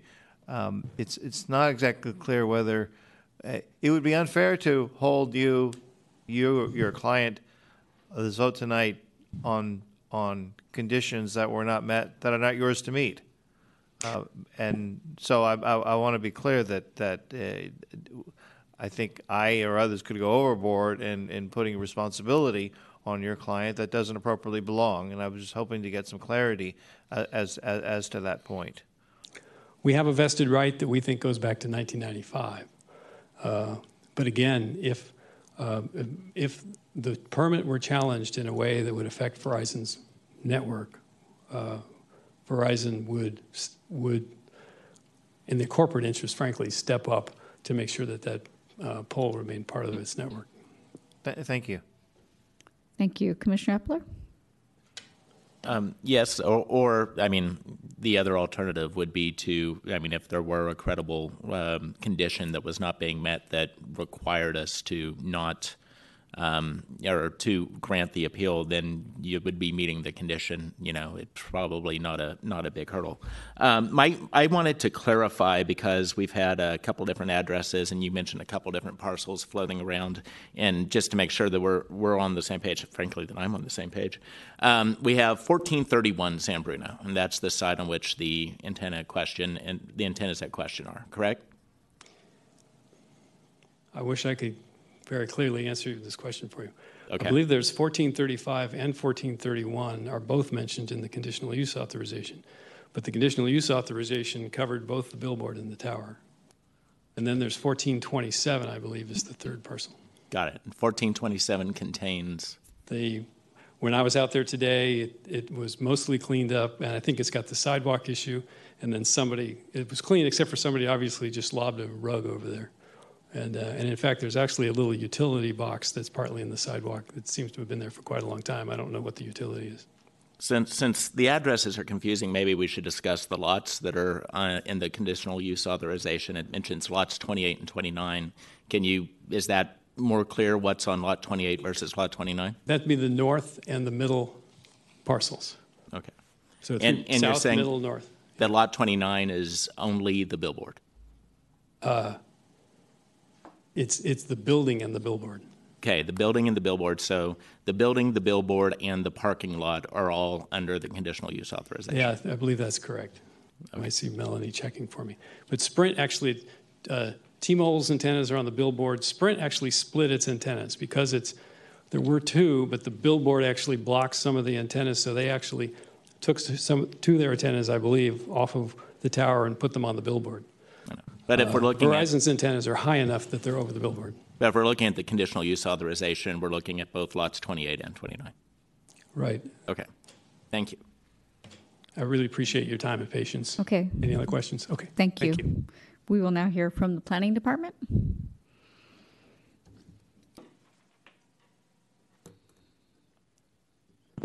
Thank you, Tina Tam, once again for the Planning Department. I'm going to go ahead and put up the, um, the photo of the property before and after again, because I'm hearing questions about fenestration or fencing, screening, et cetera. Um, The Planning Department is not opposed to a solid fence. I'm sure it would help with screening from the, from the sidewalk point of view. However, in the past, we, we did have some sort of makeshift solid screening on the property, as you can see from the photograph on, at the top, um, where it conceals, you know, a bunch of debris and garbage and um, degrade the overall sort of nature of the site, which we don't like. Um, the the open fencing that we have today is slightly better because it's, it's you know you can see through it and you can check out if there's a couch there or not, um, or needs to be removed, and um, some sort of safety mechanism. But um, those are just the two conditions I want to point out to you because they previously existed on the property. Thank you. President Swig has a question. Just a follow-up question to assist uh, the appellant. Um, Can you make yourself, avail- or can you clarify uh, if the appellant has the issue with the, um, with the, uh, uh, the the parking lot, uh, the, um, sorry, sidewalk? Um, it- What, what, sh- and the, the si- I don't know that the sidewalk is even attached to 1431, because it may be 1433 or 1429 or whatever. So, but clearly, you know, there's, it's been discussed, because there are little X's all over the place.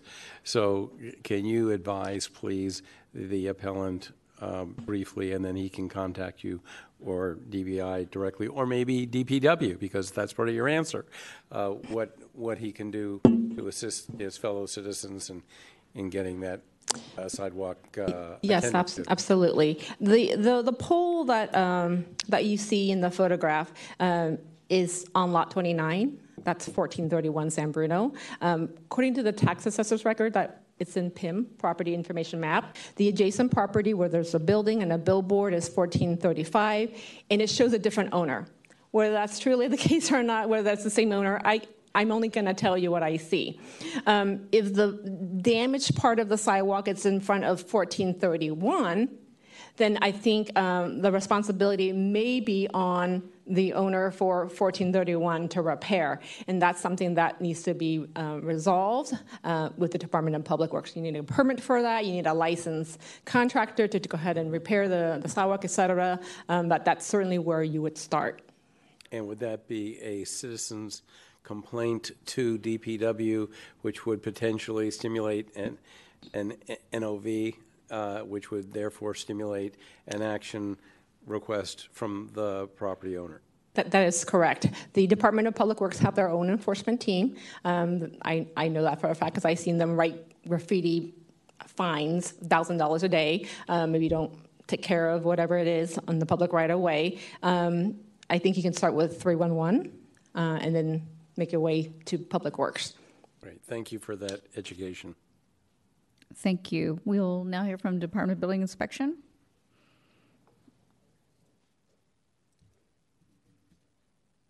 Um, And, and about, about the sidewalk complaint, I'd already made a note. I'm going to contact the um, uh, sidewalk inspector at DPW. I'd be happy to um, uh, CC the, the appellant and, and uh, figure out what's going on with the uh, sidewalk. Uh, They do have an enforcement program, and the uh, property owner immediately in front of the sidewalk is responsible for it. Um, This, this permit application didn't get, go through uh, DPW for approval because there was no change in the, um, the public right-of-way. So um, if there, if it had, if it- the DPW complaints may have been an issue. But since there's no uh, proposed change in the right-of-way, it never went to the Department of Public Works. Um, Just to clarify, the sidewalk is the DPW's jurisdiction. DBI's jurisdiction starts at the property line and inside the private property. So I, I, I will reach out to uh, DPW tomorrow, and I will uh, include the appellant in the email and see what's going on with the sidewalks. Um, Any questions you may have? Thank you. No questions. Nope. Okay, Commissioners, this ma- or President Swig, are you? No. Okay, Commissioners, this matter is submitted. Commissioners, uh, should we start at the, the other end of the table? Mr. Lopez, any comment?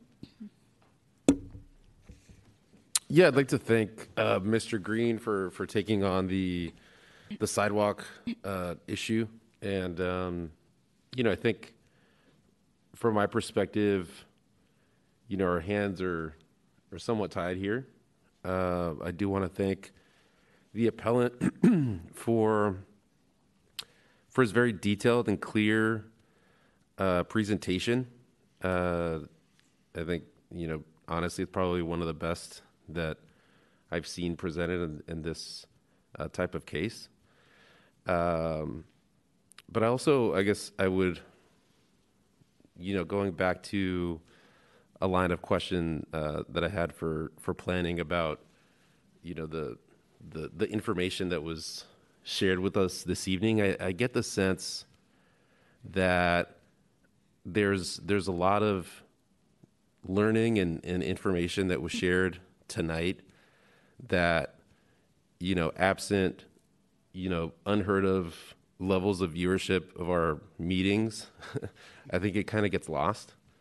And I think we could probably do a better job as a city with not having that information be limited to these hearings, but having it be something that's accessible to members of the public who may just be walking by and and have you know questions. Um, and I think you know that shouldn't just be uh, limited to uh, the health impacts, but you know, hey, who owns this stuff? And how long has it been here? And you know what was taken into account? Um, you know when this was approved has has the use you know has this park was this park taken into account when when this conditional use was considered and approved? Uh, how often do you guys check this thing out? And i think you know if if we if if we could capture that information which thankfully we get the benefit of um, you know in our decision making process and i'm grateful for that but if we could capture that information and make it more accessible to the public um, you know and that's not that's not because I, I don't want folks to appeal. Uh, they're certainly entitled to to appeal, even having the benefit of that information. But I do think, you know, it it could drive, you know, change that that we're not, you know, in, empowered to leg- legislate uh, within this body. But it, it it could it could drive change. Uh, you know, at at you know, let's say the the the board of supervisors level level, um, and it's it's it's just something that you know I think as a good public service we should be doing. Um, so that's that that's my thought. Uh, like I said, I do think our our hands are tied, but you know I just get I, I wanted to express that that I think um, the public deserves to know and have the benefit of that information that that that we're you know fortunately provided with um, when when we make these decisions. Thanks.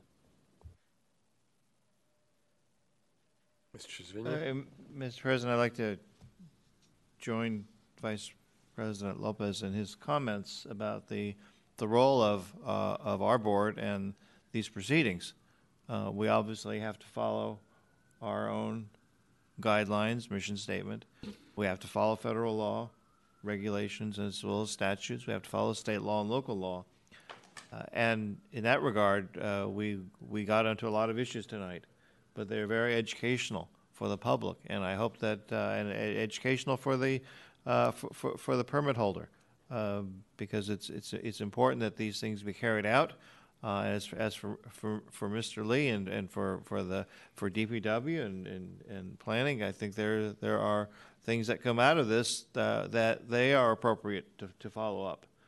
As I read the conditional use agreement uh, regarding the conditions for revocation, uh, I'll, I'll, I'll, read it because it's pretty, it's pretty clear that not only are, are the conditions to be followed, uh, but, the, but there doesn't appear to be a lot of discretion at the planning department. If there are, if there are, if there are um, uh, failures to, to comply.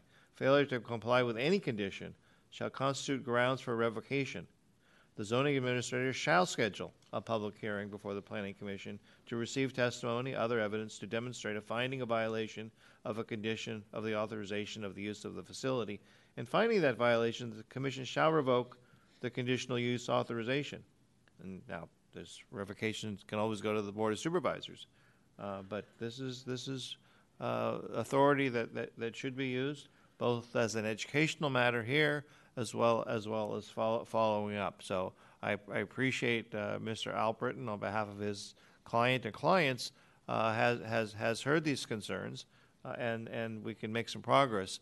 Uh, but as for the matter strictly before us, I, I, think, I think the, the recitation of what the governing law is uh, pretty much militates our, our, our a, a decision here. Thank you. Commissioner? I don't have a whole lot to add. Um, I definitely echo the sentiment of my fellow commissioners. Um, I think, you know, considering that this is a case where, you know, we're pretty legally bound as to what our decision is, um, I think uh, I, I want to thank all, all of my fellow commissioners for really kind of teasing out um, a number of different issues that can be, you know, brought to the public's attention and that are of public importance um, because, you know, uh, radio towers and radio frequencies are, are something that people tend to care about. It's something that people don't understand very well. It's something that um, apparently the federal government has decided that local government shouldn't have any say on, which, you know, is what it is, I guess. But, um, you know, these issues are going to continue to come up in different forms at different locations. Uh, and I just, you know, I, I think every little bit of public education is is very well placed, and I and I thank my fellow commissioners for uh, doing a better job than I did tonight at, uh, at teasing out issues and and kind of you know going through uh, every possible uh, item of discussion. I think. Mayor. Thank you. Um, yeah, I, I have a lot of sympathy for, for the appellant, not not for necessarily the replacement of the antennas, but for the overall condition of that area. And that condition is allowed to exist because it's this location is a changing corner space in the city. And we have a lot of those changing corner spaces of the city where we have residential projects against old industrial uses trying to fight it out uh, with poor infrastructure and poor enforcement of the rules generally. Um, I, I live in Potrero Hill. I, you know, I see a lot of that as we try to change and develop those spaces. Um, you know, this was interesting, and I, I, appreciate the, you know, everyone's suffering my tedious questioning because this, it's this is a very slippery set of facts, right? We have the conditions on multiple lots. We have an overlay of what's allowed in the conditional use over multiple lots we have multiple parties, uh, maybe even multiple owners of the lots that are encumbered by the same conditional use uh, authorization. And so it's a bit of a mess. But, you know, the only thing that is relatively clear is the federal statute. And, you know, the only place where I think we could have found a, you know, to put a chisel into that federal statute would be if we could have found a, you know, existing violation of the conditional use permit. And, you know, we, we, we tried to tease that out. Um, looking back through the planning uh, approval, there, there was a park across the street at the time that did exist. Um, so that was considered. Um, the, even though, you know, we probably would not build such an obtrusive tower now, uh, it did go through a process and get built. And so it, at least at the time, probably met that minimized visual impact uh, requirement. Um, so, you know, I mean, there, there's, there's a lot that might go differently now, and there's a lot that the city needs to do to make sure that the other issues are addressed. But when it comes to the narrow question of whether or not we have the authority to, to you know, uh, uh, uphold the appeal on the basis that this does not qualify under the federal statute, I, you know, it's it's just the record's not quite there. And I think that if something does happen, um, that does create a clear uh, violation of the conditional use authority terms uh, on the two lots because they're both under the same conditional use authority, then Commissioner Trasviña has outlined a remedy for that. Thank you. Thanks. Um, I'm going to make a motion, but before, I'm going to take the opportunity, given that we have no significant, significant uh, further agenda this evening or extensive further agenda this evening.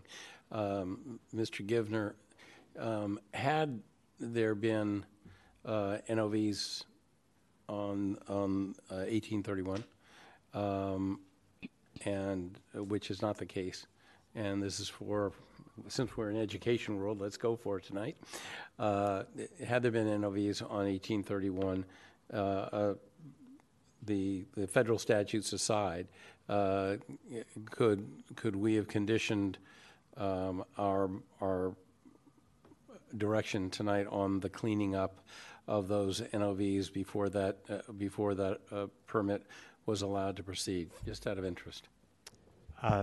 Thank you, President Swig. I don't believe that the commission could have added a condition uh, to, for cleanup on this particular permit.